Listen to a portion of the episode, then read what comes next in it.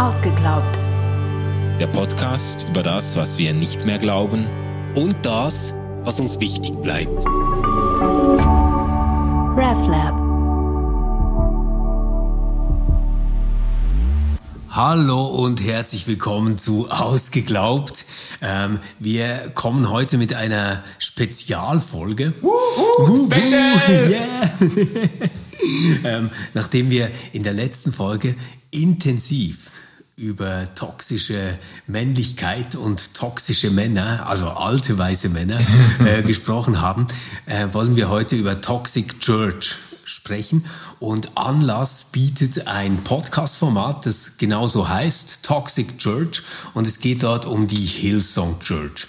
Manu, du hast die Podcast-Folgen auch durchgehört, ähm, aber anders als ich ist Hillsong für dich schon lange ein Begriff, eine Referenz, eine Kirche, äh, ein Netzwerk, das du kennst. Genau, und vielleicht muss ich ein bisschen äh, den Fokus noch öffnen. Es gibt nicht nur diese deutschsprachige Podcast-Reihe, diese eigentlich investigative Reihe zu, zu Hillsong, äh, sondern es gibt im Moment ist Hillsong wirklich international so im, äh, im äh, Fokus der Kritik und auch der Analyse. Es gibt eine dreiteilige Doku, äh, die von Discovery produziert wurde, eine, eine Filmdoku, die kann man auf Amazon und äh, Apple äh, TV kann man die auch äh, sich zu Gemüte führen. Die hat den Titel Hillsong, a Mega Church Exposed, also eine, eine Megakirche, ähm, wie sagt man, exposed, äh, äh, äh, enthüllt oder äh, ja, wahrscheinlich ja. ja. Und dann gibt's eine andere, die habe ich aber noch nicht gesehen. Die ist nämlich erst vor wenigen Tagen ähm, überhaupt erschienen. Eine Dokumentation, die nennt sich The Secrets of Hillsong. Auch eine Filmdokumentation, die wurde auf Hulu veröffentlicht und ist, so wie ich jetzt gesehen habe, im deutschsprachigen Raum noch nicht zugänglich. Also ich konnte die noch gar nicht anschauen. Das ist aber eine spannende Doku, weil da der in Ungnaden gefallene äh, Pastor von Hillsong New York, Carl Lenz, und seine Frau äh, mit zur Sprache kommen und zum ersten Mal so öffentlich ah, ihr, dort äußert er ja, sich genau. da brechen sie ja. quasi ihr Schweigen und versprechen äh, Geheimnisse von Hillsong äh, zu äh, auszuplaudern. Also äh, ich habe noch keine welche Frau von Carl Lenz? ja, gute Frage. Nee, es ist ja alles auch irgendwie dramatisch und tragisch, aber ähm, da bin ich auch gespannt auf diese Serie, Serie oder auf diese Doku. Äh, die konnte ich mir aber noch nicht reinziehen. Ähm, ich würde mich jetzt oder wir, wir gehen mal aus von diesem Podcast Toxic Church, äh, die Hillsong Story, weil der Podcast auch wirklich im deutschsprachigen Raum hohe Wellen geworfen hat. Ja, und vielleicht ist der für uns nochmal besonders interessant, weil es ja wirklich dann auch um deutsche ähm, Kirchgemeinden, aber auch äh, um die Kirche in Zürich geht. Also die kommen alle vor, die mhm. Hillsong Church da. Ähm, und vielleicht, Manu, nimm uns doch mal mit, gib uns einen kleinen Überblick. Ähm, jetzt nicht über diese einzelnen Podcast-Folgen, das glaube ich, das können wir uns schenken, das ja. kann man nachhören, das ist ja alles total unterhaltsam auch erzählt und aufbereitet in diesem ja. Podcast. Aber vielleicht so, was sind denn die großen Missstände? ähm, die Hillsong eine eigene Podcast-Folge und zwei Dokumentarfilme beschert haben. Ja, ich muss vielleicht sagen, ich habe beim Hören der Podcast-Reihe, äh, ich habe ganz viele innere Widerstände überwinden müssen, beziehungsweise ich habe so diesen Reflex gehabt, weil ich, wie du ja äh, angetönt hast, weil ich wirklich so mit Hillsong äh, praktisch groß geworden bin. Also Hillsong äh, Worship Songs habe ich als Teenager schon gekannt. Die haben ja wirklich äh, um die ganze Welt äh, sind um die ganze Welt gegangen. Kannst du ähm, mal so einen Song nennen, den ich vielleicht auch kenne und gar nicht weiß, dass der von Hillsong ist? Mm. Gibt es da irgendwie? Ja, es gibt natürlich von dieser, äh, die ist inzwischen nicht mehr bei Hillsong, Darlene Check, das ist so die, die, äh, die Verkörperung von Hillsong Worship gewesen über viele Jahre hinweg. Ähm, die hat ganz viele äh, hochpopuläre äh, Lieder äh, ähm, geschrieben. Ich glaube, ähm, Shout to the Earth, das war, glaube ich, eines äh, der bekanntesten Lieder. Haben wir eigentlich ähm, in unserer Serie auch einen Hillsong-Song Ja, natürlich, äh, So Will I. I. Ach, So Will ja. I ist auch von Hillsong. Ja, oh fuck, weil den fand ich ja richtig gut. Ja, eben. Ja, ja eben. Also, und das ist, das ist nicht der einzige. Ich finde, Hillsong hat in Sachen Worship okay. und Musikkultur äh, nicht nur die ganze evangelikale Szene revolutioniert, sondern auch wirklich ganz großartige äh, Dinge geschaffen. Also da, da ja. muss man sagen, die sind aus musikalischer, popkultureller und auch inhaltlicher äh, Perspektive einfach äh, eigentlich äh, ganz bemerkenswert. Und deshalb äh, und ich und ich bin natürlich äh, nicht nur mit den Liedern aufgewachsen. Ich habe auch lange Zeit Predigten von Brian Houston gehört. Ich war fünfmal glaube ich in London an der Hillsong Conference und habe ah. da die ganzen die ganzen äh, christlichen Stars bewundert die da aufmarschiert sind. Ich war an der Hillsong Conference in Sydney. Also du bist deine ähm, Community. ich bin ich bin ich gehöre schon fast dazu. Nein ich habe ich habe das mit großer Bewunderung Bewunderung und Begeisterung äh, immer War wieder das aufgenommen. so ein bisschen die größere, hübschere Schwester vom ICF? Das, also auf jeden Fall kann man sagen, ICF hat sich natürlich ähm, äh, ganz maßgeblich auch immer wieder an Hillsong orientiert, also was Worship-Kultur betrifft und ähm, auch im Blick auf, auf äh, ähm, Leiterschaft und, äh, und Predigten und so. Da gab es, gab es viele Einflüsse. Äh, Brian auf Leiterschaft? Ja, ja, Brian Houston war auch an der ICF Conference als Sprecher mit dabei. Ähm, äh, also da gibt es schon, äh, äh, sage jetzt mal, ganz viele äh, Verbindungen und deshalb geht mir das ja auch sehr nahe. Also ich habe das da nicht so aus äh, sicherer Distanz irgendwie, oh, was sind, was sind das für Freaks und was, was haben die alles in den Sand gesetzt, sondern ich habe das so als ein, als ein Vertrauter von Hillsong, der auch wirklich gerade von den, von den Songs auch spirituell, geistlich ganz viel profitiert hat. Und dann höre ich die Serie und am Anfang in den ersten Folgen habe ich so ja. die inneren Widerstände gespürt, habe äh, an, an ganz verschiedenen Stellen mich dann auch gestoßen, wenn ich das Gefühl hatte, das ist jetzt eine allzu missgünstige oder vorschnelle ähm, äh, Verurteilung oder missgünstige Darstellung. Und es gibt ja auch ein, ein paar Punkte, äh, auch an dem Podcast, wo ich sagen würde, äh, als jemand, der die Szene sehr gut kennt und von innen heraus kennt. Da hätte man noch äh, differenzierter sein können, da hätte man noch genauer hinschauen können. Also darauf ähm, können wir dann gerne ja. noch kommen, aber, aber vielleicht mal so, äh, weißt du, was ist eigentlich das grundsätzliche Problem? Also eben, also ich, ich, wollte das nur vorausschicken, ja. äh, dass, äh, dass auch die Hörerinnen und Hörer äh, wissen, ich, ich habe das... Also für das alle nicht evangelikal geprägten Menschen, Manu hat jetzt dasselbe erlebt, was wir alle mit Michael Jackson erleben mussten. Oh, ich bin ein großer Michael Jackson-Fan und ich habe da auch sehr gelitten. Also, also das ist, äh, das wenn, ist kein Wenn ich an Michael Jackson äh, denke, dann fühle ich jetzt mit, Manu. Ja, ja, ja, genau.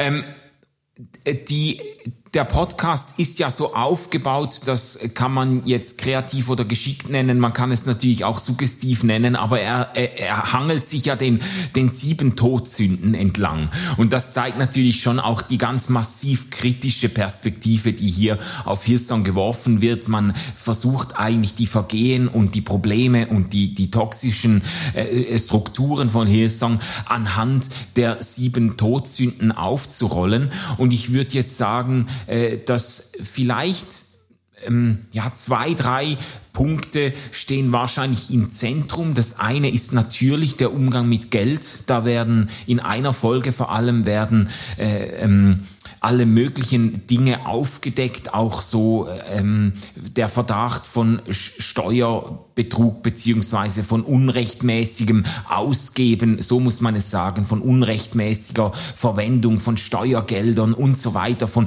Bereicherung äh, der Pastoren durch die äh, Steuer, durch die ähm, äh, Spe Entschuldigung, Spendengelder meine ich natürlich, durch die Spendengelder äh, der Mitglieder und so weiter. Also das ist ein Punkt, da geht es um Geld.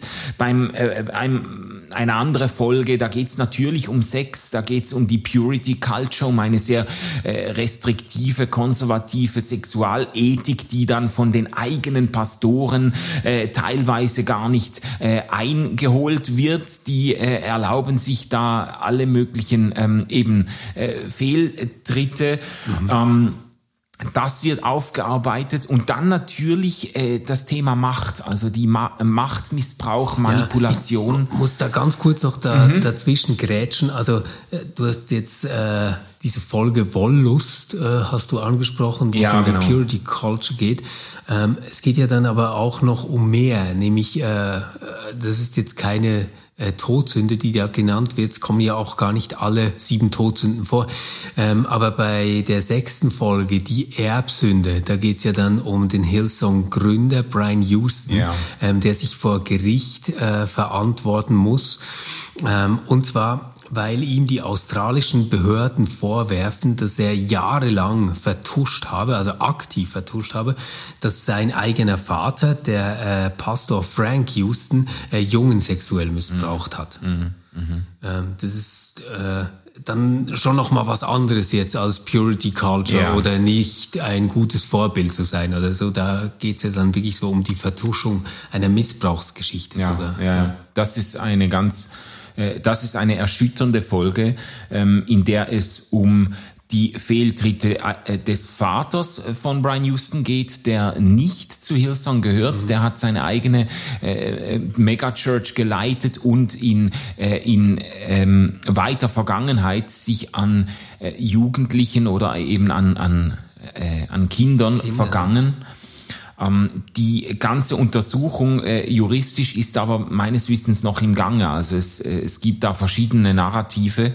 Äh, aber der Brian Houston macht auf jeden Fall hier keine gute Figur. Mhm. Ähm, und wenn es wirklich so sein sollte, dass er das vertuscht hat, es gibt natürlich systemisch, ist es ganz, das rollt der Podcast aber auch sehr gut auf, ist es ganz, äh, gibt es ganz fatale Strukturen. Also das wurde dann irgendwie, der Fall wurde dann abgegeben an die, an die Leitung äh, der, an die, an eine Verbandsleitung oder diese, diese Association der Pfingstgemeinden und ausgerechnet da war war, Brian Houston im Vorsitz genau. und musste quasi über den, über den Fall oder das Vergehen seines eigenen Vaters befinden. Das sind natürlich dann auch äh, unglaubliche Interessenskonflikte. Also es ist nicht nur ein Compliance-Problem, oder, sondern das ist wirklich, äh, das geht einfach Das nicht. geht gar nicht. Also da hätte man, ja, äh, das, das ist von Grund auf schon zum Scheitern verurteilt, dieses Setting. Aber eben, das ist, das sind äh, ganz, ganz, ähm, äh, wie soll ich sagen, ähm, tiefe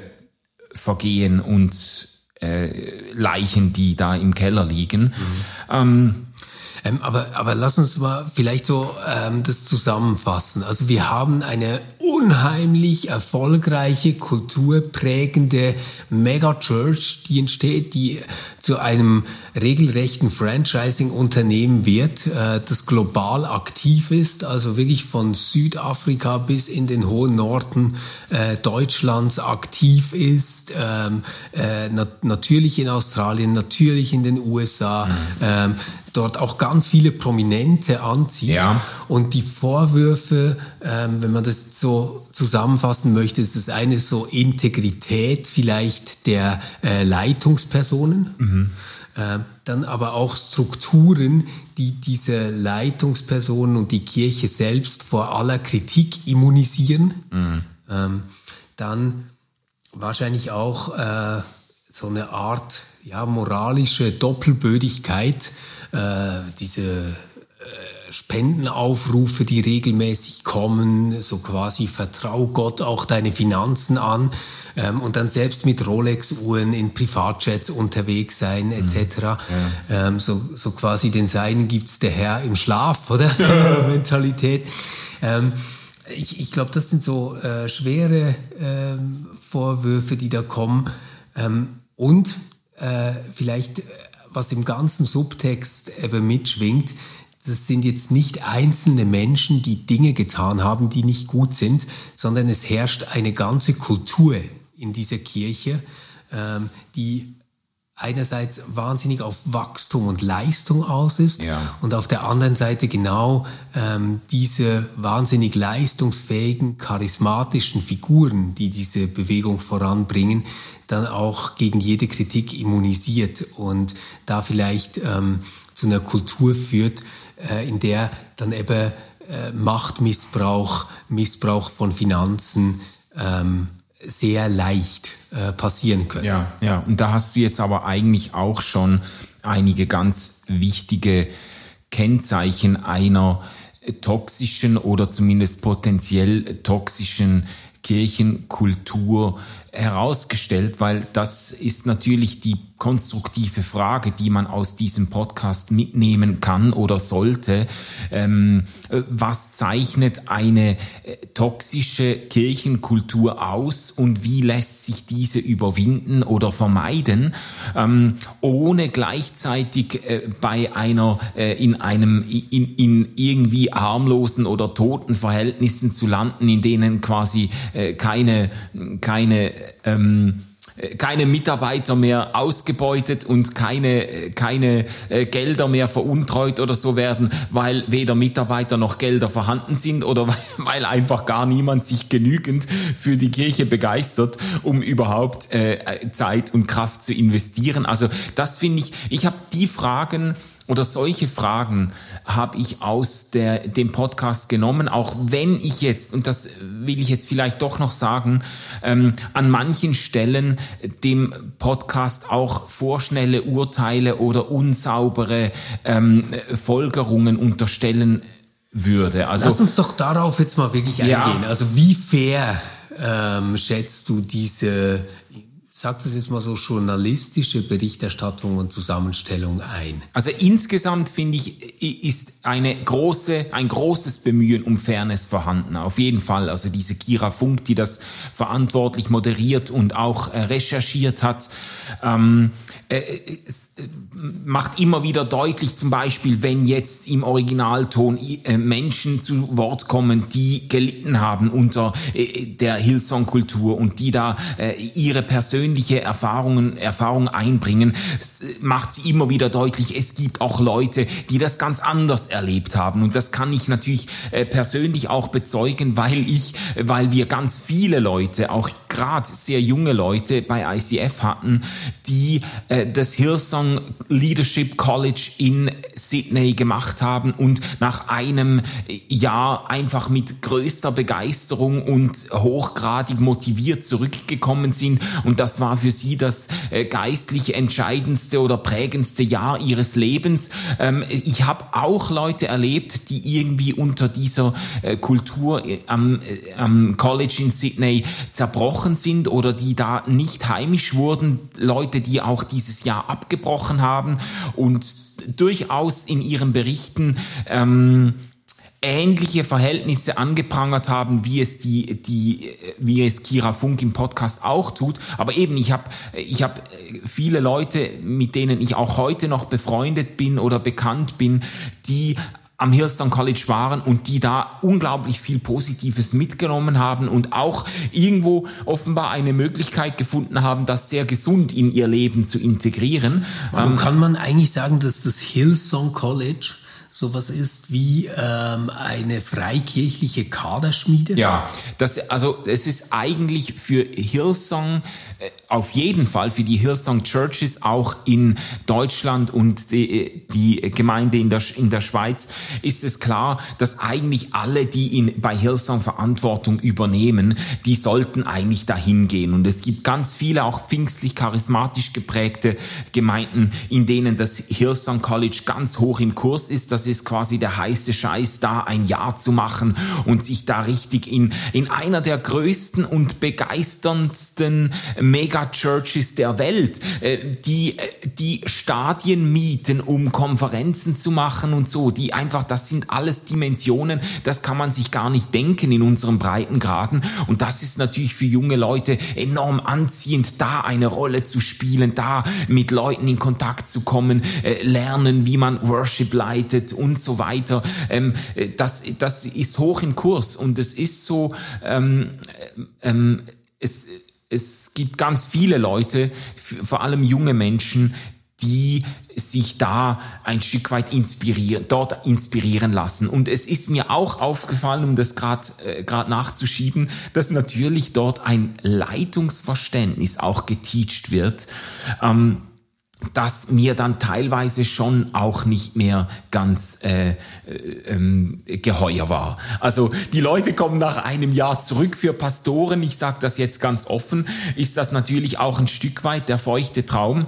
Äh, die kommen zurück und äh, haben eine unglaubliche Motivation in der Gemeinde mitzuarbeiten und eine große Loyalität und eine äh, große Dienst, Dienstbereitschaft. sagen, wo braucht's mich, wo kann ich mich einsetzen? Setzen, ich, ich möchte etwas bewegen und so, hier bin ich und so.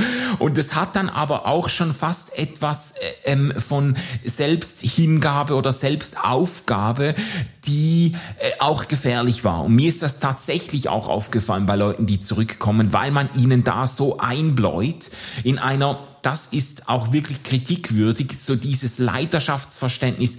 Äh, die Maxime ist honor your leader, also ehre deinen Leiter, deine Leiterin. Das ist die oberste Maxime und es, es muss, äh, die, die Leiterinnen, die Leiter, die sind von Gott eingesetzt, die gilt es zu ehren und Gott wird uns segnen und beschenken, wenn wir diesen Leitern auch dienen oder wenn wir äh, ihnen zuarbeiten. Und es ist natürlich, wenn du in der Gemeinde arbeitest und händeringend nach Mitarbeitern, nach Freiwilligen suchst, wenn du Konflikte schürst, weil Leute sich nichts sagen lassen vielleicht, weil Leute irgendwie bei allen immer ja aber, ja aber und du kriegst nichts gebacken, weil du ständig wieder Grundsatzdiskussionen führst und so weiter. Wenn dann hochmotivierte, hochbegabte Leute zurückkommen und sagen, wo braucht's mich? Ich bin bereit, oder?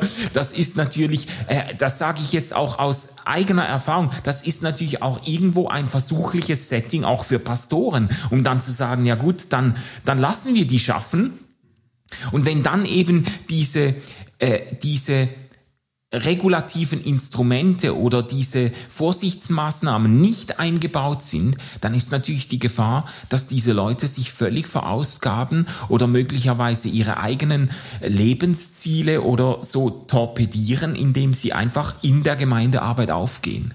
Jetzt äh, zu diesen Regulativen äh, müssen wir unbedingt noch kommen. Unbedingt, ja. Ähm, aber eigentlich warst du jetzt dran, äh, mal sozusagen, wo du die Kritik nicht ganz fair findest. Ja, äh, also also, Podcast? Ähm, ein Punkt, das ist mir immer wieder aufgefallen. Ich finde, der Podcast unterscheidet zu wenig zwischen den, den Verhältnissen im deutschsprachigen Raum und den globalen, vor allem australischen und amerikanischen Verhältnissen. Also es wird immer wieder so hin und her geblendet zwischen äh, Australien, USA und Deutschland und es wird nicht Konstanz. Konstanz, genau, das ist quasi der Hauptsitz da, aber es wird nicht genügend deutlich, wo auch Unterschiede liegen. Also ich nenne dir ein Beispiel, ja, da wo es da wo es um Geld geht, da wird quasi die Spendenpraxis oder die Spendenaufrufe in Konstanz Konstanz werden da zum Thema gemacht. Da kommen Leute aus Konstanz ähm, zu, zu Wort. Da werden kurze Einspieler von, äh, von Freimut Haverkamp gemacht, dem, äh, dem äh, Leiter von, von Konstanz. Witzigerweise, es gibt bei Hillsong nur einen Senior Pastor. Es gibt nicht die einzelnen Hillsong Churches. Die haben nur Pastoren, die haben aber keine Senior Pastors, weil Brian Houston ist der Global Senior Pastor. Es gibt nur einen, aber das in Klammern. Aber es, es wird äh, dann von, von der Spendenpraxis und so in Konstanz gesprochen und dann äh, mitten rein, ganz unvermittelt, wird dann die Beobachtung eingespielt, dass Hillsong mit Worship-Songs Millionen äh, verdienen würde. Das stimmt natürlich. Die Worship-Alben von Hillsong United, wo ja auch So Will I herkommt, der Song, den wir in der letzten Staffel besprochen haben, die Alben, die das sind äh, Grammy-Gewinner, die machen, die machen wirklich so, die haben Platin-Auszeichnungen zig Millionen verkaufte Alben und so. Also das, ähm, das sind, das sind richtige Musikereignisse. Das ist eine ganze Industrie dahinter. Die ist aber natürlich nicht im deutschsprachigen Raum zu Hause. Und in Deutschland macht mit Hillsongs äh, Liedern keiner Millionen, sondern mhm. das Geld, das die Rechte sind natürlich bei Hillsong äh, Australien oder in, in den äh, amerikanischen Gemeinden, wo die Alben produziert werden und nicht in Deutschland. Und das, der Podcast suggeriert dann so quasi, da werden auch in Deutsch, in deutschsprachigen Ländern werden da Millionen generiert. Das ist sicher nicht der Fall.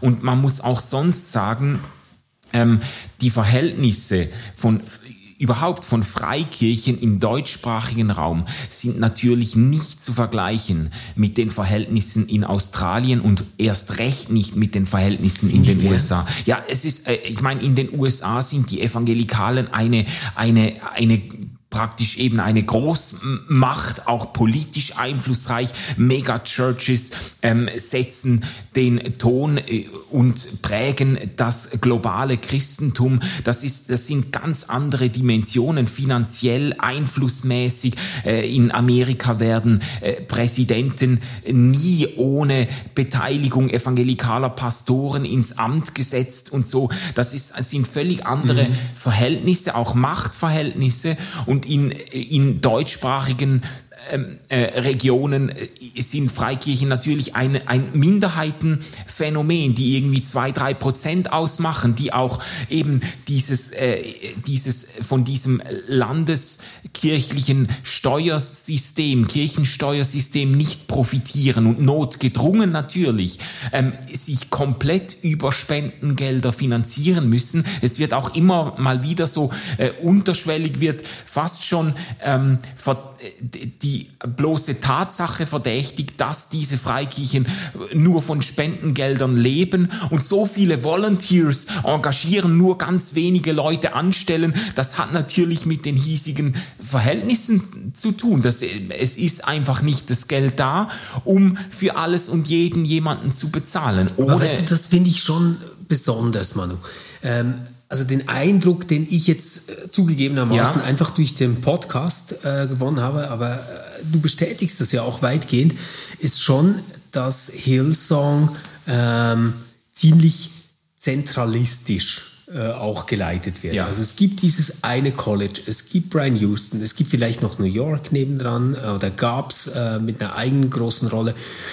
Ähm, aber man würde ja dann irgendwo schon erwarten, dass die auch zusammenhängen und untereinander solidarisch sind, diese Gemeinden. Mhm. Also es ist ja irgendwo schräg, sich vorzustellen, dass die äh, Gemeinde in New York sich vor Geld kaum retten kann, weil da einfach äh, Promis irgendeinen crazy Status sich eingekauft haben. Das, das gibt's ja da wirklich, so eine Zweiklassengesellschaft. Ähm, und, Justin Bieber. Ja, genau. Selena Gomez. Ja, Kardashians. Die, die da... Ähm, ja, ja. wirklich dann auch die vorderen Plätze haben und ihren eigenen VIP-Bereich und mhm. so. Das gönne ich denen ja, also das ist ja gar nicht das Ding. Aber sich dann vorzustellen, dass jetzt in Konstanz, ähm, die dann wirklich, äh, ja, quasi, wie soll ich sagen, finanzknapp sind, ähm, das, das fällt mir echt schwer, das zu glauben. Also mhm. es ist ein total schräges Kirchenbild mindestens dahinter. Ja. Und ich muss schon sagen, also jetzt bei dieser siebten Folge, wo man dann Haverkamp äh, live, äh, also nein, im O-Ton ja. gehört hat, wie er da einen Spendenaufruf macht, da hat sich bei mir schon einiges zusammengezogen. Ja. Also das fand ich nicht cool.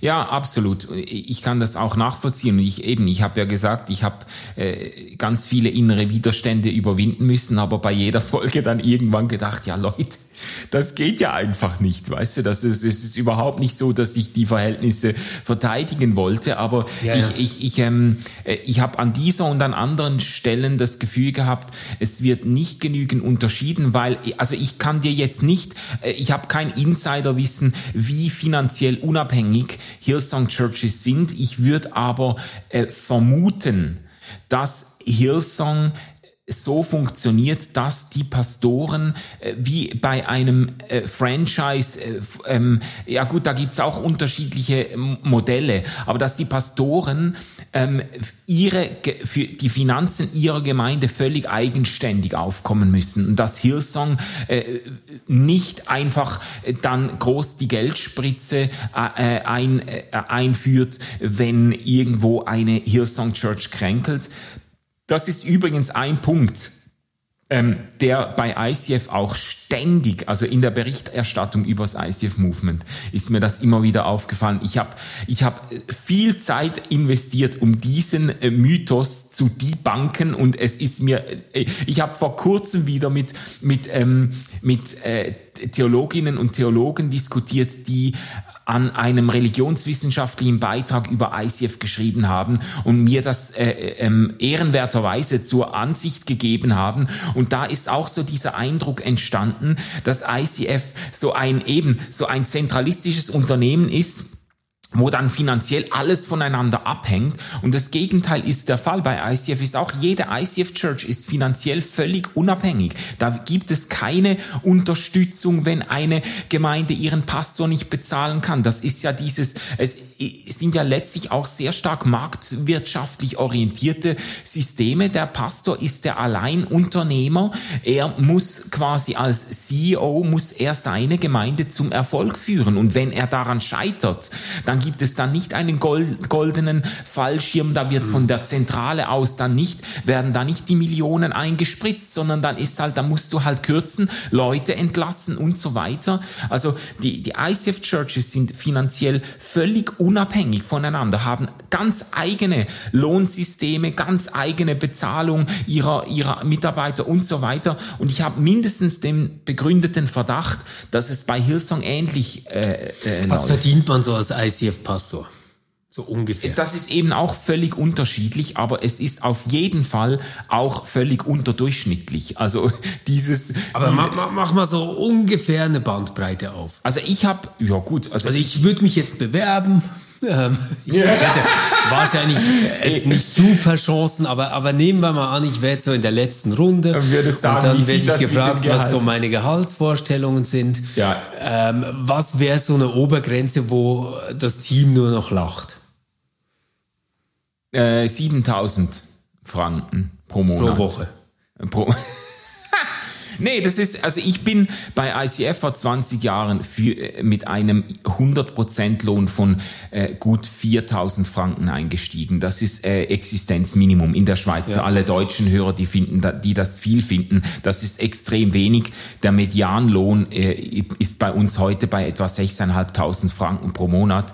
Äh, ähm, bei, in Deutschland sind die Gehälter anders, weil die Steuern und alles Mögliche schon vor der Auszahlung abgezogen wird. Okay, das, das heißt aber, ähm, du verdienst besser, wenn du bei der Landeskirche arbeitest, als ähm, zur Zeit, wo du beim ICF gearbeitet ja, hast. Ja, jeder jeder Pfarrer in der Schweizer Landeskirche verdient wahrscheinlich besser als Leo Bicker, der Hauptleiter von ICF Zürich ist. Also äh, das, das, äh, also hier, äh, da ist echt kein Skandalpotenzial oder es ist ein Skandalpotenzial in die andere Richtung. Und das ist eben der, weißt du, das ist ein Punkt, das würde ich dem Podcast nicht anlasten, aber ich sehe die Gefahr, dass und, und habe das auch in der Berichterstattung über den äh, Podcast an manchen Stellen auch äh, äh, eintreten sehen, dass man das so wahrnimmt. Ah ja, Hillsong, es heißt dann die evangelikale Freikirche Hillsong und dann denkt man, diese Verhältnisse wären repräsentativ für, für Freikirchen, Freikirchen in der Schweiz, in Deutschland. Raum. Ja, ja. Und es ist eher das Gegenteil der Fall. Also, ich, also, aber ich, ich glaube, da hast du einen Punkt, dass man sagen kann, okay, die Verhältnisse in New York äh, sind wahrscheinlich ziemlich anders als die in Konstanz. Und trotzdem habe ich dann wieder gedacht bei dieser äh, Folge, als es ums Geld ging, ja, ja, äh, Gehalt ist das eine, oder? Aber wenn ich äh, Flüge in der Business Class nach Südafrika mit meiner ganzen Familie, wo ich Urlaub mache, ähm, da abrechnen kann äh, über die Church, dann ist es schon nochmal ein ziemlicher Zuschlag, oder? Ja, das ist ja nicht nur ein Zuschlag, das wäre ja wirklich Veruntreuung von Spendengeldern. Also wenn das wirklich so ist, Sie haben das ja dementiert und gesagt, die hätten das, äh, die Gemeinde hätte das gebucht und sie hätten das zurückbezahlt oder so. Aber wenn das wirklich so ist, das ist nicht nur äh, großzügige Behandlung der Leitenden, das ist ja wirklich Missbrauch von Spendengeldern. Das lässt sich nicht schönreden. Äh, der Business-Class-Flug an sich ist meiner Meinung nach kein Skandal, weil ich äh, natürlich, äh, man muss da die Bereitschaft haben, sich mal in diese Verhältnisse reinzudenken. Globale Kirche, äh, sehr durchlässige äh, Grenzen. Die Pastoren, die, die, zumindest die großen bekannten Pastoren werden auf allen Kon Kontinenten herumgeschoben, reden auf Konferenzen. Da kommt äh, der deutsche Pastor nach London und nach äh, New York und der New Yorker Pastor nach Sydney und so. Es ist eine Riesenfliegerei in diesem, äh, in diesem Kirchenunternehmen und dass man da äh, für Pastoren einen Business-Class-Flug äh, bucht, das finde ich jetzt nicht anstößiger, als dass Zürcher Pastoren mit dem Erstklass-GA unterwegs sind. Also das finde ich jetzt das, nicht... Äh, ist man nur ab einer bestimmten Strecke. Aber ja. Nein, aber jetzt, jetzt mal ganz ernsthaft, das war auch der Teil, ähm, der mich wirklich null interessiert hat. Oder? So dieses, äh, ah, ich meine, es ist ja bezeichnend, dass diese Todsünde fehlt. Äh, Neid. Ähm, das hat mich wirklich überhaupt nicht interessiert. Mhm. Ich finde das schlicht lächerlich, dass man drüber spricht, ähm, wie teuer die Kleidung ist, die dieser New Yorker Pastor, wie hieß er schon wieder, diese Stilikone, Ah, Karl Lenz. Ja, ja Karl ja, Lenz, ja. Äh, was diese Kleidung kostet und ob der jetzt eine Rolex-Uhr trägt. Und, und Sneakers. Das, nein, ganz ehrlich, für das, 500 das, das finde ich wirklich nicht interessant. Bei, bei der ganzen Kritik nicht. Und dabei, da finde ich echt, hey, die haben unter marktwirtschaftlichen Bedingungen ein Business aufgebaut, ähm, das es ihnen erlaubt, so zu leben. Dann viel Spaß. Finde ich okay gönne ich auch jedem Professor sein Gehalt, gönne ich äh, all den Menschen, die durch Anstrengung etwas erreicht haben. Damit Kirchenratspräsidenten ja, und so weiter. Nein, wirklich, das, das finde ich alles immer okay, das verteidige ich auch. Ähm, glaube auch, dass wir da sonst in der Privatwirtschaft ähm, solche Gehälter haben. Warum nicht auch in der Kirche? Wirklich. Das, was ich schwierig finde, und jetzt ist noch kein Urteil, was ich da habe, aber mhm. ähm, war diese Art, wie Freiwilligenarbeit forciert und gepusht ja. wird. Es gab für mich diesen einen Moment in dieser Podcast-Folge, da sprach eine äh, jüngere Frau, die sich sehr engagiert hat. Ähm, die hat das Hillsong College gemacht, dann ähm, in einer deutschen Gemeinde von Hillsong mhm. mitgearbeitet und zwar wirklich bis zur kompletten Selbstaufopferung ja, und Überforderung. Und was, was mich bewegt hat, ist, dass sie gesagt hat, es war nicht so, dass mich jemand gezwungen hat. Ja. Ich habe das gewählt. Und wenn wir eben über Toxic Church sprechen, dann geht es mir eigentlich nicht so sehr darum zu fragen, ist das noch legal? Darf man das? Mhm. Ähm, ist das okay, dass man, ja? ja? Sondern es geht mir eigentlich, ich, ich komme von der genau umgekehrten Seite her zum Thema und frage mich, wie kann das sein, dass eine Kirche, die die Liebe Gottes in die Welt tragen will und in der Welt zeigen will, wer Christus äh, für uns Menschen ist, eine so geringe Achtsamkeit hat auf Menschen, die ähm, in dieser ganzen Arbeit, die sich damit verbinden, untergehen, die sich ja. selbst verlieren, die auf der Strecke bleiben ja. und echt kaputt gehen. Ja. Die mit, mit einer Lungenentzündung zur, zur Chorprobe kommen, weißt du, und sowas. Das, das ist das, was ich wirklich toxisch ja. finde. Und das ist auch, ich finde, das ist auch die richtige Frage, die man stellen muss. Also da, das ist die Folge, die mich am meisten erschüttert hat, in der eben diese Frau und auch noch ein, ein Mann erzählt äh, von seiner wirklich nicht nur aufopferungsvollen, sondern äh, komplett verausgabenden Erfahrung als ja, Volunteer in genau. der Church. Ein, der Typ, der erzählt ja, er wäre in zweieinhalb Jahren, hätte er jeden Sonntag Dienst ja. gehabt, in mehreren Gottesdiensten von morgens bis abends und wäre zweimal ferngeblieben und beim zweiten Mal in zweieinhalb Jahren hätte der Teamleiter dann gesagt, ihm würde offenbar das Herz für die Teamleitung fehlen und er ähm, äh, und hat ihn aus der Verantwortung entfernt. Also das ja, Manu, da hatte ich schon so ein bisschen meine Fragen, weil ich konnte mir da auch gut vorstellen, dass es vielleicht auch um inhaltliche Konflikte äh, ging. Also weil er ja schon auch gesagt hat, ja, also das konnte ich dann nicht mehr so mittragen, habe das da auch mal angemerkt und so. Vielleicht war das auch ein Vorwand, ein Beispiel, ja, ja. um das festzumachen. Das aber, aber meine Forderung würde viel weiter gehen. Ich würde mir eine Kirche wünschen, die sagt, hey Leute, ähm, es geht nicht darum, dass ihr immer hier rumhängen müsst. Ähm, ihr seid wunderbare, von Gott geliebte Menschen und ihr habt hier keinen Leistungsvertrag mit dem lieben Gott geschlossen. Ihr müsst hier nicht äh, Wochenende für Wochenende äh, Dienst tun. Die Kirche ist dazu da, ähm, euren Glauben zu stärken, euer Christsein äh, zu leben. Aber das ist kein Hochleistungssport, was wir hier machen. Nehmt euch mal eine Auszeit, kommt mal vier Wochen nicht, macht mal was anderes. Ja. Also ich glaube, da hat die Kirche als Gemeinschaft wirklich eine Verantwortung, Leute auch mal rauszuschicken und zu sagen, hey, gibt auch noch Netflix, mach mal ein Wochenende frei. Ja, ja. Also absolut. Und ich habe mir das auch notiert als eine Maßnahme, um toxische Verhältnisse zu verhindern. Ich würde jetzt aber doch gerne und nicht um das zu rechtfertigen oder zu verteidigen.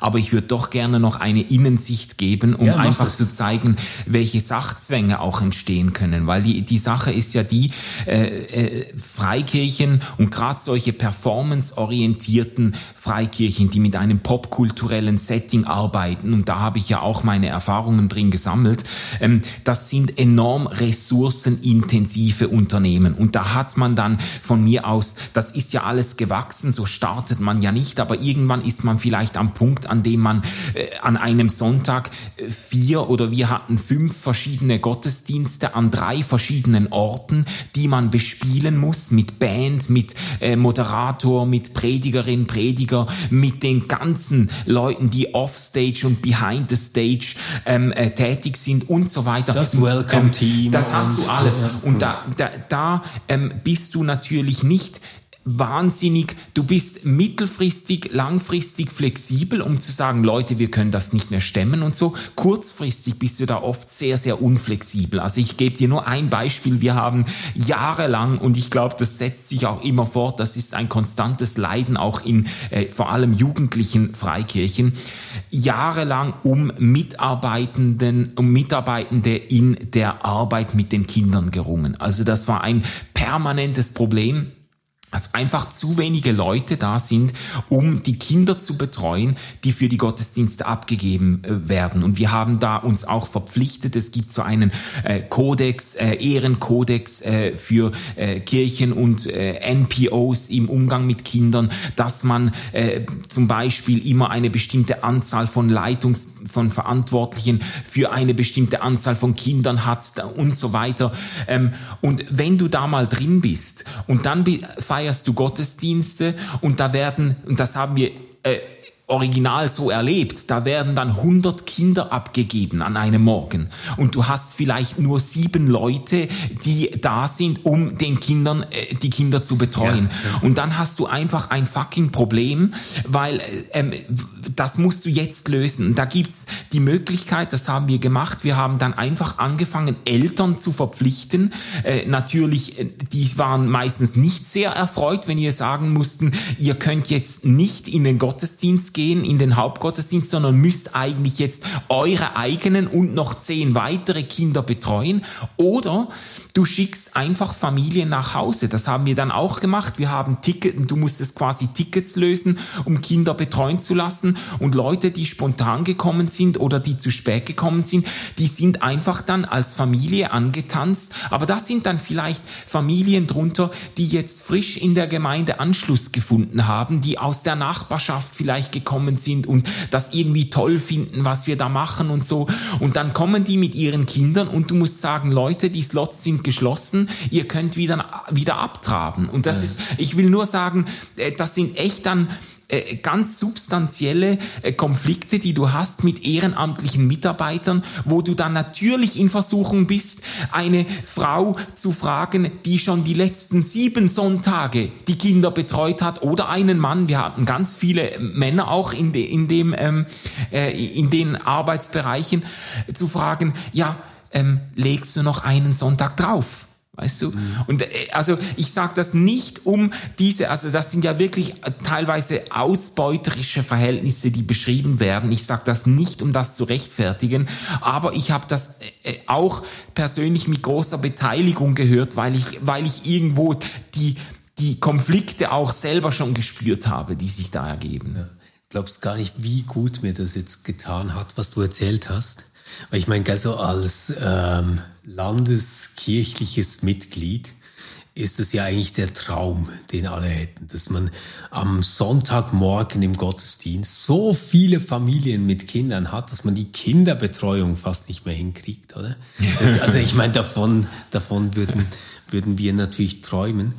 Und trotzdem sehe ich eine Parallele, ähm, die ich so zusammenfassen würde. Ähm, der Teufel steckt in der Struktur. Ja. Ähm, ich glaube, das gilt für Landeskirche und ähm, für solche Freikirchen mit einer starken Eventisierung mhm. ähm, eigentlich gleichermaßen. Weil was wir beide getan haben, ist, wir haben nicht ähm, diesen Missionsbefehl ernst genommen, geht hinaus in alle Welt, oder? Sondern wir haben eigentlich gesagt, komm, wir bauen uns ein ganz tolles Nest. Und da sollen sie alle hinkommen. Und da äh, machen wir was mit den Leuten und erleben Gemeinschaft. Und ich glaube, die Aufwände auf andere Art, mhm. darüber können wir gerne sprechen, sind immens, die wir als Kirche reinbuttern, ja. um die eigene Struktur und Infrastruktur und die eigenen Events und ähm, all das, was darum wachsen musste, mhm immer aus guten Gründen. Weißt ja, du, das ja. ist ja das Verrückte. Niemand hat gesagt, komm, wir machen eine riesige Bürokratie aus der Landeskirche. Und niemand hat gesagt, komm, wir machen eine crazy Eventagentur ähm, bei den Freikirchen, die nur noch finanzierbar ist, weil die Leute das freiwillig machen. Niemand hat das am Anfang gesagt. Ja, Aber das ist das, was daraus geworden ist. Man hat eigentlich eine Struktur geschaffen, die ähm, ständig aufgefüllt werden muss mit Menschen ständig aufgefüllt werden muss mit Menschen. Also wir haben das in den Landeskirchen mit den Kirchgemeinderätinnen und Räten, mhm. ähm, die dann Ressort verantwortlich sind und plötzlich irgendwelche Personalfragen zu lösen haben, die für Finanzen zuständig sind, mhm. nebenberuflich etc., die plötzlich um Immobilienbewirtschaftungsthemen sich zu kümmern haben. Weißt du, das yeah. sind ja alles eigentlich nicht Dinge, weshalb man sich in der Kirche engagieren würde oder das, was man da suchen würde. Und umgekehrt hast du bei ähm, Freikirchen, die eben wirklich, ich sage jetzt mal, drei Gottesdienste am Wochenende durchspielen, hast du einfach einen Aufwand, um dieses Event zu stemmen, wo du eigentlich sagen müsste, was würde passieren, wenn die beiden Kirchen diese ganze Energie, diese ganzen Ressourcen nicht verballern würden, um sich äh, selbst eine Struktur zu geben auf der einen Seite oder um sich selbst quasi zu unterhalten, mhm. ähm, sondern irgendwas in der Welt draußen machen würden. Ja. Es ist ja ein ungeheures Potenzial, was also jetzt so, so ein ICF-Wochenende, äh, äh, ja. was, was das an Ressourcen verballert, mhm. um diese Gottesdienste zu feiern. Oder was ich selbst als Kirchgemeinderat erlebe, was wir an Ressourcen verballern, um über unsere Strukturen und Rechtsformen etc. zu sprechen. Wenn man sich vorstellt, wenn diese Energie, die Leute da reinstecken, wenn das gegen außen gewendet würde, und, und Kirche wirklich für andere Menschen da wäre, mhm. was da alles möglich wäre. Es wäre ja, crazy. Aber also ich, ich finde es spannend, wie du das jetzt geframed oder äh, aufgezogen hast, aber ich habe halt meine Bedenken an dem Punkt, dass, also einerseits wird das natürlich anders wahrgenommen. Man äh, hat natürlich nicht das Gefühl, dass man die Ressourcen verballert, sondern dass man, äh, dass man an Ort und Stelle in diesen äh, Gottesdiensten eben äh, Gelegenheit bietet für Menschen, äh, von Gott berührt zu werden, andere Menschen kennenzulernen, die einen äh, helfen oder Beziehungen ermöglichen und so weiter. Also das wird ja äh, nicht als äh, Ressourcenverschleiß, sondern als, als bewusster ähm, als Investment. Ein Einsatz von Ressourcen gesehen. Und das andere, Problem ist natürlich, wenn man das jetzt weiterdenkt, wenn die Leute rausgehen und da irgendwie etwas bewegen wollen, dann kannst du ja wahrscheinlich nicht umhin, wenn das denn, wenn das dann erfolgreich wird, dann gibt es ja auch dort wieder äh, Strukturen, da gibt es ja auch dort wieder Sachzwänge. Also du hast das ja bei NPOs, die rausgehen, bei Hilfswerken, hast ja ganz ähnliche Verhältnisse. Da werden ja auch dann, es ist ja, da, da, sobald sich dann etwas äh, verfestigt in einer Arbeit, die von mir aus sozial ja. Benachteiligten dient und so weiter. Das haben wir ja alles auch gemacht. Wir haben äh, äh Nachhilfe, äh, Deutschkurse für Geflüchtete und so weiter. Wir haben die, die, alle möglichen Initiativen auch gemacht, in der wir, wir zu den Leuten gegangen sind. Aber da schaffst du ja auch wieder einen hohen Mitarbeiterbedarf und da schaffst du ja auch wieder Regelmäßigkeiten, die, wenn du sagst, es ist Deutschkurs am Sonntagnachmittag um 14 Uhr, dann brauchst du Lehrerinnen und Lehrer, die, die den Deutschunterricht ja, machen. Nein, das, also so naiv meinte ich das nicht. Ähm, aber ich, ich glaube, es gibt halt ähm, tatsächlich eine Alternative zu den beiden Modellen ähm, die ich jetzt skizziert habe. Und das gibt's auch als Kirche. Äh, wenn ich in Rom bin, dann besuche ich kaum Gottesdienste, aber ich besuche immer einen und das ist der von Sant'Egidio. Ich verstehe da kein Wort, das ist italienisch, ich okay, kann kein Italienisch. War erstaunt. Ja, ja. Ähm, aber das ist für mich ähm, so Kirche at its best die haben eigentlich gestartet äh, mit einer einfachen Idee. Die haben gesagt, hey, wir haben hier in Rom so viele Menschen ohne Obdach. Mhm. Ähm, kriegen wir das hin, dass wir jeden mindestens zu seinem Geburtstag besuchen? Schaffen wir das irgendwie? Mhm. Daraus ist so ein Netz entstanden. Und, und deren Ziel war einfach, diesen Menschen zu zeigen, hey, wir sehen euch, ihr seid uns wichtig ja, und wir helfen euch, wenn ihr was braucht. Und äh, dann hat, hat sich daraus so eine größere Hauskreisstruktur, würde man bei uns sagen, entwickelt. Dann haben die aber auch gemerkt, nein, eigentlich brauchen wir auch noch mehr. Wir, wir wollen uns auch alle zusammentreffen.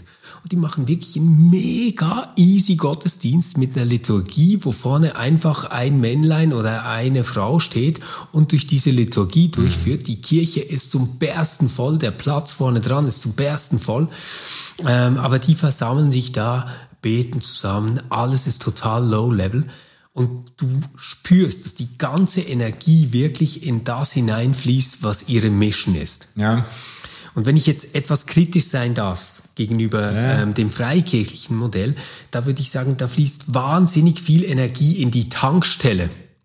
Also mhm. Sant'Egidio hat auch eine Tankstelle. Die brauchen diese Spiritualität, die mhm. brauchen das Gebet, die brauchen die Gemeinschaft, um wieder aufzutanken ja. und sich anzustecken. Aber das ist ressourcenarm. Mhm. Im Vergleich zu dem, was, was die dann tun. Ja. Und, und bei diesen Eventkirchen würde ich eben sagen, ist die Tankstelle eigentlich schon fast zur Hauptsache geworden. Ja. Du bist ständig am Tanken und pushst dich wieder hoch mit der nächsten Worship-Session und hast da die noch bessere Band, die noch krassere Emotionen auslöst und Gefühle. Oder? Ja. Und, und bei der Landeskirche hast du die Gefahr, dass du so stark mit Struktur und Selbsterhaltung der Institution beschäftigt wirst, ähm, dass es auch schwierig wird, das eine oder das andere zu tun. Und deswegen, ich, ich glaube, das Toxische von, von Kirche ähm, müssen wir gar nicht bei einzelnen Personen oder einzelnen Figuren jetzt nur suchen. Also die Frage, ob Brian Houston ähm, ein guter Mensch ist oder nicht, das finde ich total langweilig.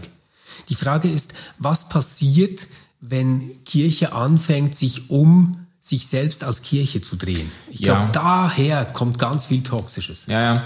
Also ich, ich kann da schon mitgehen, auch wenn ich natürlich weiß von Performance- und Popkultur orientierten äh, Gottesdiensten oder Kirchen, ähm, dass sie natürlich ihre Gottesdienste als den Ort begreifen, an dem nicht nur die Mitglieder quasi tanken, äh, nicht nur als Tankstelle, sondern als Ort, an dem eben äh, die Türen aufgemacht werden für alle möglichen Leute, die da in den Erstkontakt mit der Kirche kommen, so äh, ähm, als als als Ort, an dem äh, ein Stück weit die Mission der Kirche äh, gelebt wird. Und was natürlich äh, auch ein Aspekt ist, der ganz entscheidend ist. Man kann das jetzt beklagen, wie ressourcenintensiv diese Gottesdienste sind. Und ich habe das aus erster Hand äh, miterlebt. Für einen durchschnittlichen ICF-Gottesdienst brauchen wir mindestens 30 bis 40 Leute, die, die vor Ort äh, sind, die dastehen, meistens früh schon, 6 Uhr morgens, 7 Uhr morgens, um dann um halb elf den Gottesdienst äh, möglich zu machen.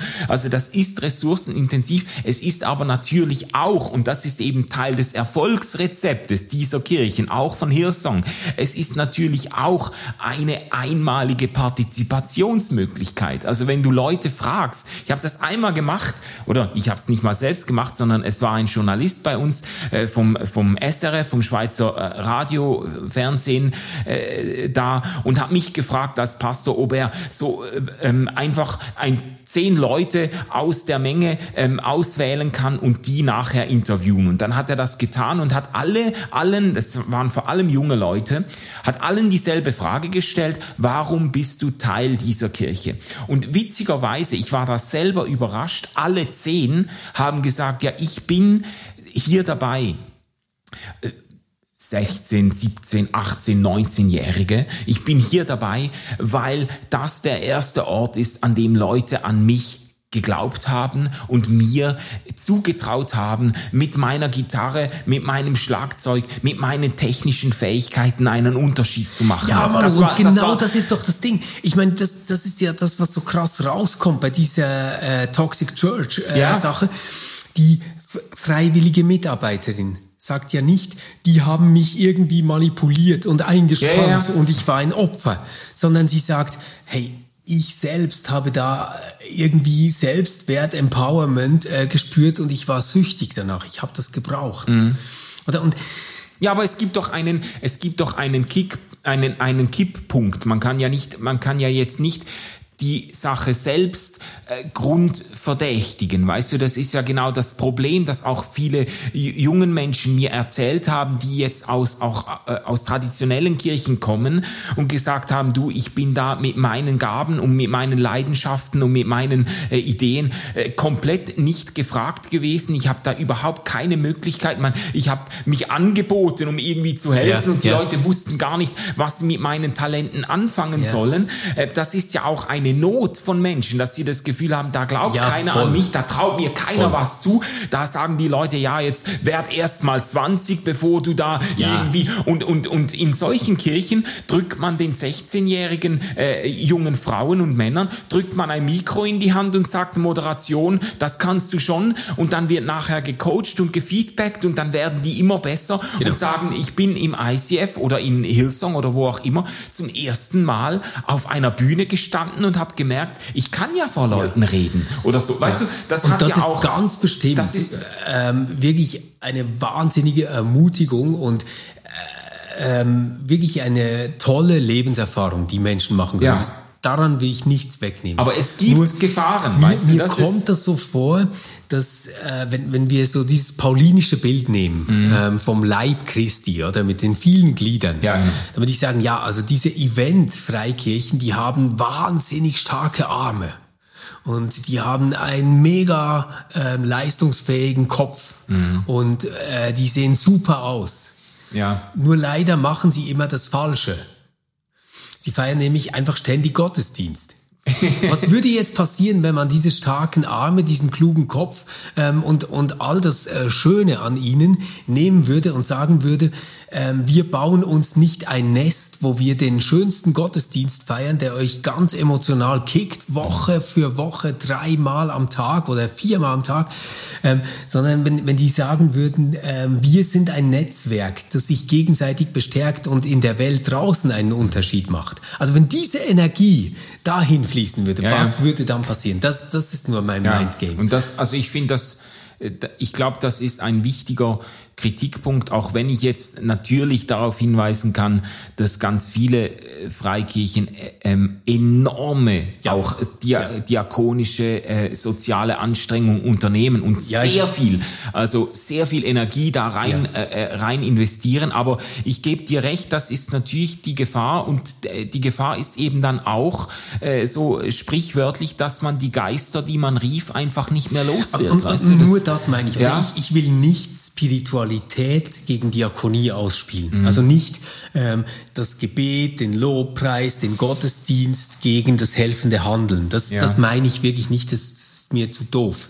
Ähm, ich meine es bloß so, dass ich glaube, dass wir auch bei richtig schwierigen Dingen, wenn wir sie zum zehnten Mal gemacht haben, eine gewisse Routine entwickeln, ja. die irgendwann uns dazu bringt als Gemeinschaft, dass wir nicht mehr fragen, tun wir noch das Richtige, sondern nur noch, können wir das noch besser tun, was mhm. wir jetzt hier tun? Mhm. Wie kriegen wir die Leute zusammen? Mhm. Wow, wir haben noch mehr Leute, die kommen. Wir brauchen mehr Personal für das Kinderprogramm. Wir brauchen größere Räume. Wie, wie können wir wachsen? Ja. Und vielleicht die Frage, wachsen wir denn eigentlich auf die richtige Seite? Ja, ja. Immer schwieriger wird. Ja, oder? also das äh, würde ich 100% unterschreiben. Und ich habe wirklich den begründeten Verdacht, dass bei Hillsong, ich, ich habe da halt auch, es, einige Insider-Stories auch selber mitgekriegt, dass da wirklich äh, an manchen Stellen die Sache ins äh, Toxische gekippt ist, auch im Blick auf diesen Erfolgsdruck. Ich habe zwar, ich bin zwar einem gewissen marktwirtschaftlichen Denken auch in Kirchen oder Unterne ich sag lieber unternehmerisch, das ist mir lieber als marktwirtschaftlich, Ein, einem äh, gewissen unternehmerischen Denken auch in Kirchen bin ich nicht abgeneigt. Ich ja, finde das gar nicht falsch. Ähm, aber wenn natürlich dann Pastoren, die sich in der der Pionierarbeit einer Kirche den Arsch aufgerissen haben und zu einem Hungerlohn Tag und Nacht gearbeitet, um die Kirche aufzubauen. Und wenn die dann irgendwie nach ein paar Jahren einfach praktisch per E-Mail gekündigt werden, weil die äh, Hillsong-Leitung äh, Global mit der Performance nicht zufrieden ist und die ja. Wachstumszahlen nicht den Erwartungen genau. entsprechen, dann ist, glaube ich, wirklich der Punkt erreicht, wo man sich fragen muss, ja, worum geht's jetzt hier genau? Weißt, weißt du, genau das, das meine ich, oder? Es ist super, wenn das RefLab misst, wie oft werden Blogbeiträge gelesen? Ja. Wie lange sind die Leute da drauf? Interessieren diese Themen? Ist das gut geschrieben? Ja. Weil man verbessert sich darin. Man, ja, genau. man merkt, ah, das ist interessant, das sollten wir mehr tun, das sollten wir lassen, etc. Da ist echtes Wachstum in der Sache selbst möglich. Mhm. Aber du kannst doch nicht zahlen, das, das kommt im Podcast vor, du kannst doch nicht sagen, ähm, ja, wir machen jetzt Taufoffensive. Und dann hast du irgendwie nach ein paar Wochen mal ein Wochenende, wo du zwei Menschen hast, die sich taufen lassen wollen, und sagst, nein, dann, dann, dann machen wir es gar nicht. Also man muss mindestens sieben äh, zusammenkriegen, sonst wirkt das nicht auf der Bühne. Ja, das da denke ich so, ja. bist du völlig bescheuert? Ja. Du misst hier etwas, was gar nicht unter deiner Verfügung steht. Ja, ja. Also Menschen, die sich taufen lassen, folgen jetzt spreche ich wirklich aus dem Glauben heraus, oder? Ja. Die folgen einem Ruf Gottes und ja. antworten auf diesen Ruf. Ja. Was bist du dann für ein Arsch mit Ohren, der sagt, ja, aber wenn das nur zwei sind, die das jetzt gehört haben, dann hat es hier jetzt keinen Platz, das wollen wir nicht. Das, das wirkt irgendwie so deprimierend. Das wird klein, wirkt klein. Da, da denke ich so, wie beknackt bist du? Ich meine, die ganze Bibel ist voll mit Geschichten, wo es um dieses eine Schaf geht, ja. ähm, das der Hirte zurückholen will. Und du sagst, ja, das eine Schaf ist ein bisschen wenig. Oder, und da, da denke ich, äh, da verliert man einfach den Fokus. Ja, ja, absolut. Und ich, ich würde aber eben auch an der Stelle äh, sagen, das ist halt einfach wirklich für, für Freikirchen im deutschsprachigen Raum einfach überhaupt nicht, nicht repräsentativ. Also die, dieses ganze Pastorenbild, das gezeichnet wird, dass da ein... Aber das war jetzt ein deutsches Beispiel. Ja, ja, ja, ja. Aber eben, ich sag Hillsong. Hillsong ha. ist nicht repräsentativ. Dieses Pastorenbild, der da eines charismatischen äh, Führungs, äh, ähm, einer charismatischen Führungsperson, die da abgehoben von den Schäfchen irgendwie den, im, den Hinterausgang von der Bühne nimmt und dann mit der Limousine verschwindet und so und äh, äh, keine, keine Rechenschaft schuldig ist und so weiter. Das ist, also auf weiten Strecken habe ich das ganz anders erlebt. Eben die meisten Pastoren in Freikirchen sind, sind, sind skandalös unterbezahlt. Das ist der Skandal. Nicht, dass sie zu viel Geld kriegen, sondern dass man sie zum Teil darben lässt, dass sie irgendwie 40 Prozent angestellt sind äh, bei der Gemeinde und 100 Prozent arbeiten müssen und so.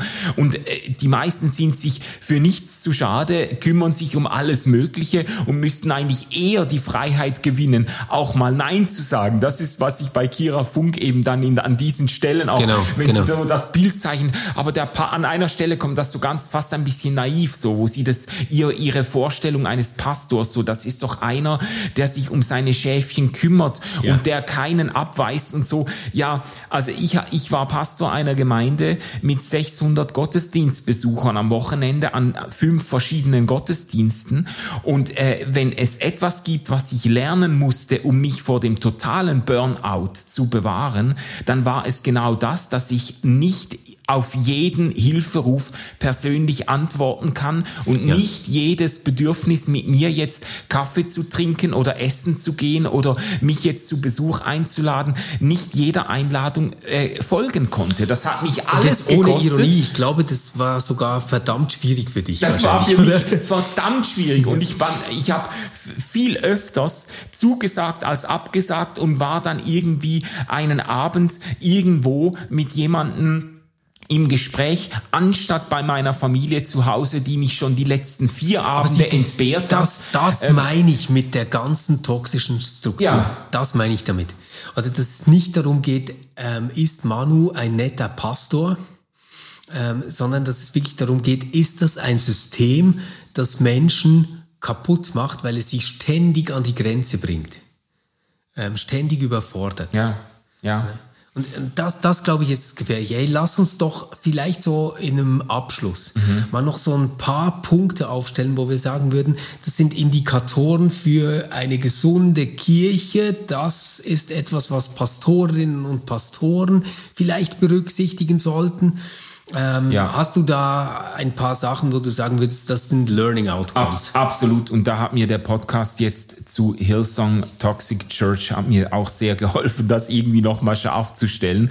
Also ich habe mir ein Stichwort ist Good Governance, würde man das nennen in NPOs. Also äh, die die das äh, Strukturen, in denen nicht eine Leitungsperson, eine charismatische Persönlichkeit, meistens sind es ja dann Männer in diesen äh, Kreisen, ähm, irgendwo das unangefochtene Oberhaupt ist, sondern in denen wirklich ähm, Verantwortung verteilt ist, in denen, das war übrigens meine erste Amtshandlung. Als ICF-Pastor, habe ich einen, äh, habe ich die Berufung eines das haben wir dann so genannt, Ältestenrat. Ältestenrates ja. ähm, angeregt, dem ich unterstellt bin und der explizit die Kompetenzen zugesprochen bekommen hat, mich auch zu entlassen. Also das, äh, das war mir sehr wichtig, weil ich genau das genau gespürt habe, ähm, diese, dieser, dieses Podest, auf das du dich da stellst, das wird dir zum Verhängnis. Oder? Und das ist mega äh, interessant, dass du jetzt vom ältesten Rat sprichst. Ja? Das klingt ja so antiquiert. Äh, man hat im zweiten helvetischen Bekenntnis ähm, gibt so eine Ordnung, wie ähm, Kirche aufgebaut sein soll. Und da kommen die auch vor. Also die heißen dann Presbyter. Ähm, ah, ja, und die ja, haben genau auch diese Aufgabe, dass, dass du da nochmal ein Kollegium hast, also eine, eine, eine Gruppe hast, das mhm. sind eben dann auch äh, Laien und so, ja. ähm, die äh, da wirklich nochmal reinreden können. Quasi Absolut. eine Art kirchliches Aufsichtsorgan. Ja, genau, so das will. ist eigentlich der Verwaltungsrat. Man, würde, ja, heute würde man Verwaltungsrat sagen. Ja. Ähm, und äh, ist ein kritisches Gegenüber. Und das ich glaube, dieses kritische Gegenüber braucht umso mehr Kompetenzen, umso charismatischer der Leiter ist. Ja, ja, das leuchtet mir total ein. Das leuchtet mir total ein. Das macht äh, völlig Sinn, finde ich. Ja, hey, ähm, da kann ich einen Punkt anschließen, den ich mir jetzt so für äh, Pfarrpersonen und Pastorinnen, Pastoren überlegt habe. Ähm, das eine kannst du institutionell lösen. Das mhm. ist jetzt äh, deine Variante mit den Presbytern ähm, oder den Ältesten.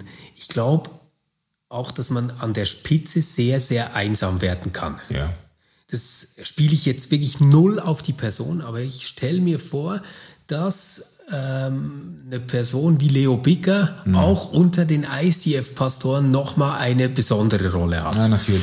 Und dass man sich vielleicht zwei, dreimal überlegt, ob man ihn jetzt kritisieren will, auch persönlich. Und ich glaube, was du unbedingt brauchst, wenn du irgendwo, scheißegal wo, in der Wirtschaft, in der Kirche oder ähm, in der Schulleitung oder wo auch immer ähm, an der Spitze stehst, du brauchst so ein paar Menschen, von denen du sagst, die dürfen mir in mein Leben hineinreden. Ja. Also da habe ich irgendwie noch ein Korrektiv, wo man auch mal sagt, du jetzt, jetzt hebst du ab, das war echt scheiße. Ja. Ähm, ja. Mach das mal nicht. Ja, absolut. Und, und ich glaube, das muss man kultivieren. Ich glaube nicht, dass das selbstverständlich ist, dass man das immer hat. Ähm, manche Menschen strahlen aus, dass sie äh, dafür offen sind, aber ich glaube, alle Menschen in Führungspositionen müssen wirklich das pflegen und hegen, wie es nur irgendwie ja, geht. Absolut. Und das kann ich nur aus persönlicher Erfahrung unterstreichen. Ich hätte ohne eine kleine Handvoll guter Freunde, die wirklich äh, bevollmächtigt waren oder denen ich auch das Recht gegeben habe, mich zu kritisieren, ohne die hätte ich gar nicht überlebt. Also das halte ich auch für ganz entscheidend und ich würde das noch ausweiten zum Stichwort Kritikfähigkeit. Ich glaube, ähm, eine eine toxische Kultur ist eine Kultur, in der Missstände nicht angesprochen werden können, in der irgendwo Opfer auch äh, ähm, zum Schweigen gebracht werden durch Einschüchterung oder durch Bezahlung von, von irgendwie Schweigegeld oder so. Ja. Äh, auf jeden Fall eine Kultur, in der Kritik nicht als Form der Beteiligung, des Engagements, ja, genau. der Loyalität sogar verstanden wird, sondern immer äh, verstanden wird als grundsätzliche Infragestellung, sogar als Rebellion gegen die Gemeinde und gegen Gott. Das ist äh, und umgekehrt jetzt, wir sind ja bei den positiven äh, Kennzeichen einer äh, einer gesunden Gemeindekultur. Eine gesunde Kultur ähm, ist eine, würde ich sagen, die Kritik auch als Form der konstruktiven Beteiligung werden kann und die davon lernen will und in der Leute sich frei fühlen, nicht durch ein Klima der Angst eingeschüchtert, sondern ermutigt fühlen zu sagen, wo sie widersprechen und was sie nicht, äh, was sie bedenklich finden. Ja, das ist ein sehr wichtiger Punkt und ich glaube, dazu gehört ein bestimmtes Mindset. Ähm, das ist mir jetzt schon aufgefallen in diesem Podcast, dass es ein starkes Denken äh, gibt von innen und außen. Und weil das Außen die Welt ist, die bedrohlich ist und die es nicht gut mit uns meint ja. als Kirche, ähm, müssen wir auch wahnsinnig loyal sein gegen innen. Und das führt dann so zu einer ähm, dumm, doofen Treue. Ja. Ähm, auch wenn ich es nicht verstehe ähm, und auch wenn ich glaube, dass da was ganz schief läuft, ich sag mal besser nichts, weil das Außen, das ist eigentlich der Endgegner und da müssen wir uns immunisieren. Ja. Also diese Fiktion, dass es eine Welt gibt, die es böse meint mit einem, vor, vor der man die eigene Institution, die eigenen Leute schützen muss. Ähm, übrigens, gibt's ja ganz krass in diesem äh, Buch von Benjamin äh, Stuttgart-Barre ähm, zum Axel Springer Verlag, äh, ja. noch wach. Da spürst du die genau gleiche Dynamik aus diesem Verlag. Ja. Also diese kommt, wir rotten uns zusammen, wir gegen die Welt, die meinen es eh nur schlecht mit uns. Daran musste ich immer wieder denken. Ich glaube, das ist so ein ganz toxisches Denken. Ja, das äh, ist verwandt, würde ich sagen, mit einem Punkt, den ich mir noch notiert habe. Ähm, eine frei, ich habe es mal genannt, eine Freiheitskultur. Man könnte es auch eine Mündigkeitskultur nennen. Also ich glaube, ein gesundes, eine eine gesunde Kirchenumgebung ist eine, in der Menschen dazu ermutigt werden, selber zu denken, selber sich einzubringen, ähm, mündig zu werden, in der nicht äh, das Ziel, äh, das implizite oder explizite Ziel verfolgt wird, Menschen irgendwie nur einzubinden und zu einem Rädchen im großen Getriebe zu machen, sondern in der Menschen wirklich in die Mündigkeit geführt werden, selbst wenn das bedeuten mag, dass sie dann irgendwann ihre eigenen Wege gehen und halt äh, ah, der Gemeinde ja, ihre Treue aufkündigen. Wunderbar. Ähm, das, das geht super mit meinem institutionellen äh, nächsten Punkt überein. Kirche braucht Ziele, die außerhalb der Kirche liegen. Ja. Also ich mache ein Beispiel für ein schlechtes Ziel. Wir wollen wachsen und immer wie mehr Menschen erreichen und zum Gottesdienst versammeln, finde ich ein Scheißziel. Ähm, ein Ziel des Gutes ist, ähm, wir wollen in der Welt, am Arbeitsplatz, wo wir sind, im Sportverein, wo wir sind, in den Familien, in denen wir leben und in den Gruppen, wo wir uns engagieren, immer wieder auf ganz unterschiedliche Art die Liebe Gottes für Menschen erfahrbar machen. Mhm. Ja. Das ist zum Beispiel ein geiles Ziel, ähm, weil das quasi sagt, wir haben eine Mission, die nicht mit unserer eigenen Selbsterhaltung, Größe und ja. ähm, äh, Imposanz zusammenhängt. Ja, absolut, absolut. Ich hätte noch ein Statement zum Schluss, wenn ja, du jetzt, also, das mal, weil das, das, das gehört dir. Irgendwie etwas hat mich so gewurmt bei dieser Frage ähm, toxische Kirche. Wie vermeidet man das? Weil ich oder eine eine Angst ist in mir aufgekommen, dass in der Vermeidung einer toxischen äh, Kirchenkultur am Schluss irgendwie die Vitalität und das Leben äh, flöten geht. Und deshalb habe ich mir wie ich habe mir das wie so notiert als als ich sage jetzt mal als äh, Querstellung feststehendes Statement. Ich möchte ganz sicher nicht Teil einer toxischen Kirche sein, aber ich möchte auch nicht Teil einer Kirche sein, in der es gar keinen Grund und keinerlei Gefahr gibt, sich zu verausgaben. Äh, und zwar einfach, weil äh, ich möchte in einer Kirche sein, in der man äh, leidenschaftlich, innovativ, entscheidungsfreudig genug ist, um auch immer mal wieder in zeitliche und finanzielle Engpässe zu kommen. Ähm, und ich habe so das Gefühl, eine Kirche, die gar nicht in der Gefahr steht, dass Menschen an ihre Grenzen kommen, dass Mitarbeitende sich verausgaben, dass Verantwortliche sich auch mal zu viel aufladen. Eine solche, also eine Kirche, die diese Gefahr gar nicht kennt, ähm, ist entweder stinkreich, dass sie für alles irgendwelche Leute hoch bezahlen können, oder sie ist einfach tot. Es, es, es geht einfach nichts mehr. Und, und äh, deshalb habe ich mir das so als ein bisschen als querstehendes Statement zum Schluss noch äh, notiert. Ich glaube, wo Menschen mit Leidenschaft etwas bewegen wollen und so ein gewisser revolutionärer Geist herrscht, ähm, da äh, besteht immer die Gefahr, dass man sich übernimmt und die Herausforderung ist eigentlich nicht, diese Gefahr an sich zu vermeiden, sondern eben solche, wie wir das jetzt besprochen haben, solche ähm, Instrumente und gesunde Maßnahmen einzuführen, um das zu verhindern verhindern. Also das Bewusstsein für die Gefahr und eben die, die, die, ähm, die Entschlossenheit, Leute zwar vielleicht herauszufordern, einzubinden, zu partizipieren, aber nicht auszunutzen. Wunderbar. Darauf will ich gar keine eigenen Worte äh, mehr geben, äh, sondern kann nur äh, den großen Spider-Man zitieren mit großer Macht kommt große Verantwortung. Ach, wie schön. Jetzt sind wir noch, können wir mit einer, Evangelium ja, Schluss. Mit, mit, mit einer Marvel-Referenz schließen, ihr Lieben. Äh, wir hören uns nächste Woche wieder. Ich hoffe, ihr habt was mitgenommen und uns interessiert natürlich auch, wie ihr zu diesem äh, Thema steht, wie ihr vielleicht auch die Podcast-Reihe von Kira Funk, Toxic Church, eine Hillsong Story, wie ihr das äh, wahrgenommen habt oder welche Erfahrungen ihr mit Toxic Church oder auch mit gesunder Kirche gemacht habt. Äh, schreibt uns, meldet euch bei uns und dann äh, hören wir uns nächste Woche wieder. Tschüss zusammen. Tschüss. RefLab